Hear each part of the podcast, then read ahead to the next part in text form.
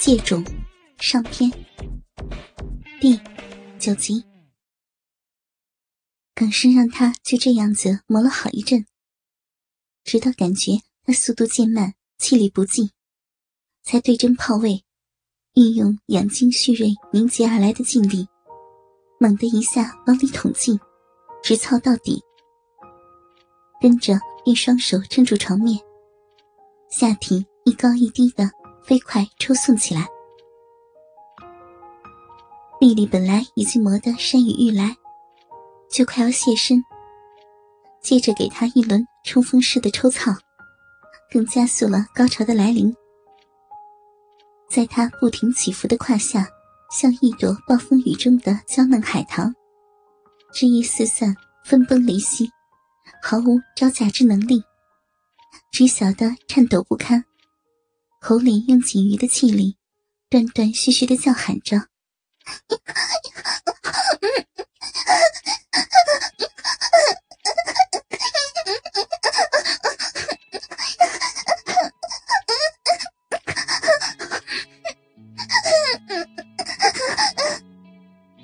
随着他的节奏做半音，叫着叫着。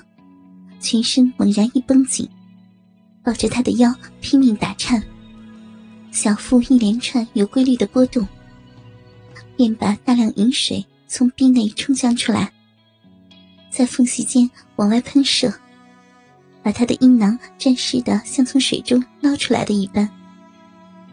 耿生见他在胯下娇喘连连，当然乘胜追击，更加卖力抽送。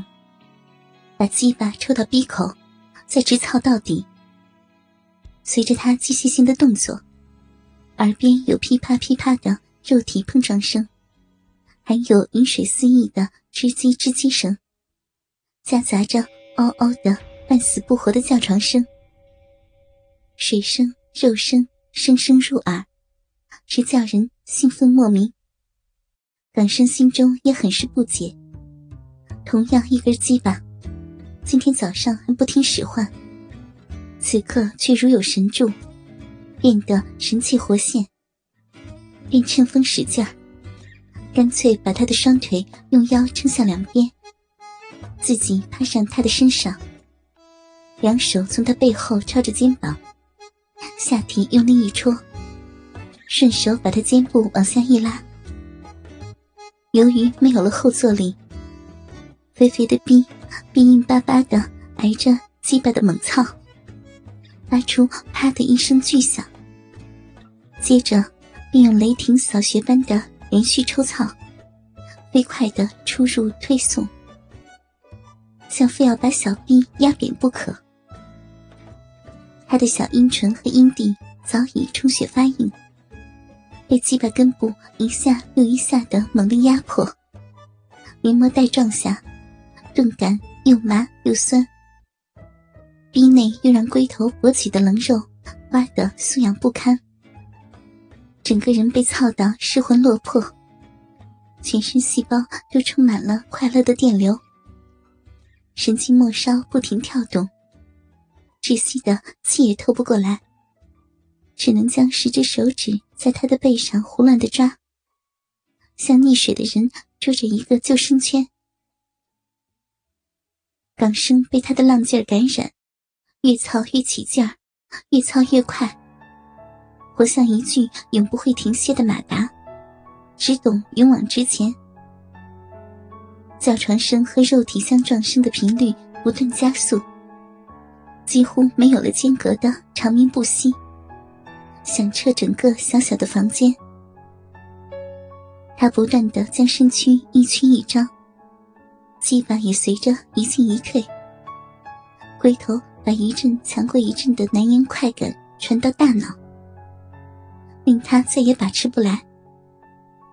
突然，一个高潮的巨浪迎头盖下，只见他猛地全身抖了几抖，啊！他大喊一声，回头便喷出一股接着一股热得发烫的精液，像箭一样直射向。阴道尽头，丽丽也压得大叫一声，全身抖得停不下来，双手的指甲深深的陷进他背上的肌肉里，往下一拖，从肩膀直到腰间，划出了十条红红的血痕。动极而尽，两人相拥着，动也不动，甜丝丝的对望着，直喘粗气。湿腻腻的液体不断的从两人性器官交接的部位往外流出，也懒得去理会。就保持着这样的姿势，一上一下的压着，如胶似漆，粘成一体。继续体味着慢慢消退的快意。就这样子躺了十几分钟，丽丽才轻轻抽身起来，用手拍拍那已经缩小的可爱鸡巴，对他说：“心肝。”再弄下去，我怕命也被你取了呢。你先躺着，歇一会儿再吃饭。下床拿了一条热毛巾，用心把沾满浆液的鸡巴抹干净，再扯上一张薄被给他盖上，才穿回衣裳到厨房里张罗。不一会儿，丽丽已经把预先煮好的饭菜热好。递过一套睡衣给港生换上，两人便围着桌子坐下来。丽丽端着热汤，刚刚送到他的嘴边，传呼机便哔哔的响个不停。摇个电话回台一打听，原来香港总公司董事长张书汉刚刚来到分厂视察业务，叫他赶快回去招呼。港生哪敢怠慢，匆匆的把午饭吃完。司机的小轿车已停在门口，他一边穿着西装，一边提着公事包，就钻上了车里去。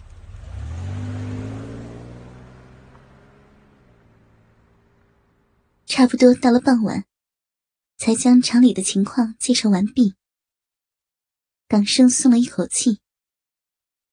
在会议室里，董事长向他问道：“分厂这里啊，我还是第一次回来，附近有哪一间馆子比较好？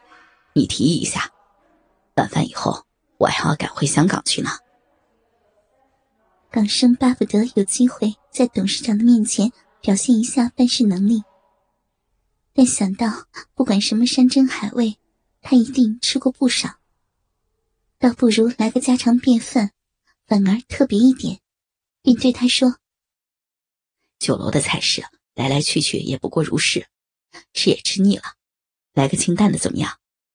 如果不嫌弃，请赏光到寒舍一坐，让我家里的女人做些拿手小菜给你。”董事长心想，说的也有道理。自从老婆孩子移民加拿大两年多来，已许久没有吃过住家饭了。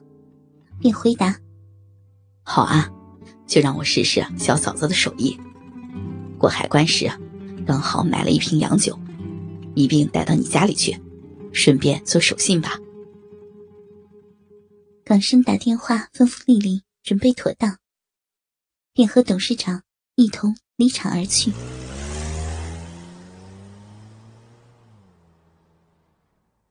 一支烟的功夫。小轿车便停在了别墅门口。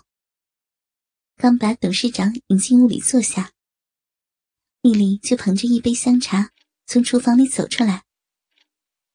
她换上了一件黑色的通花外衣，米白色的乳罩透过布孔若隐若现，脸上薄施脂粉，更显得秀色可餐。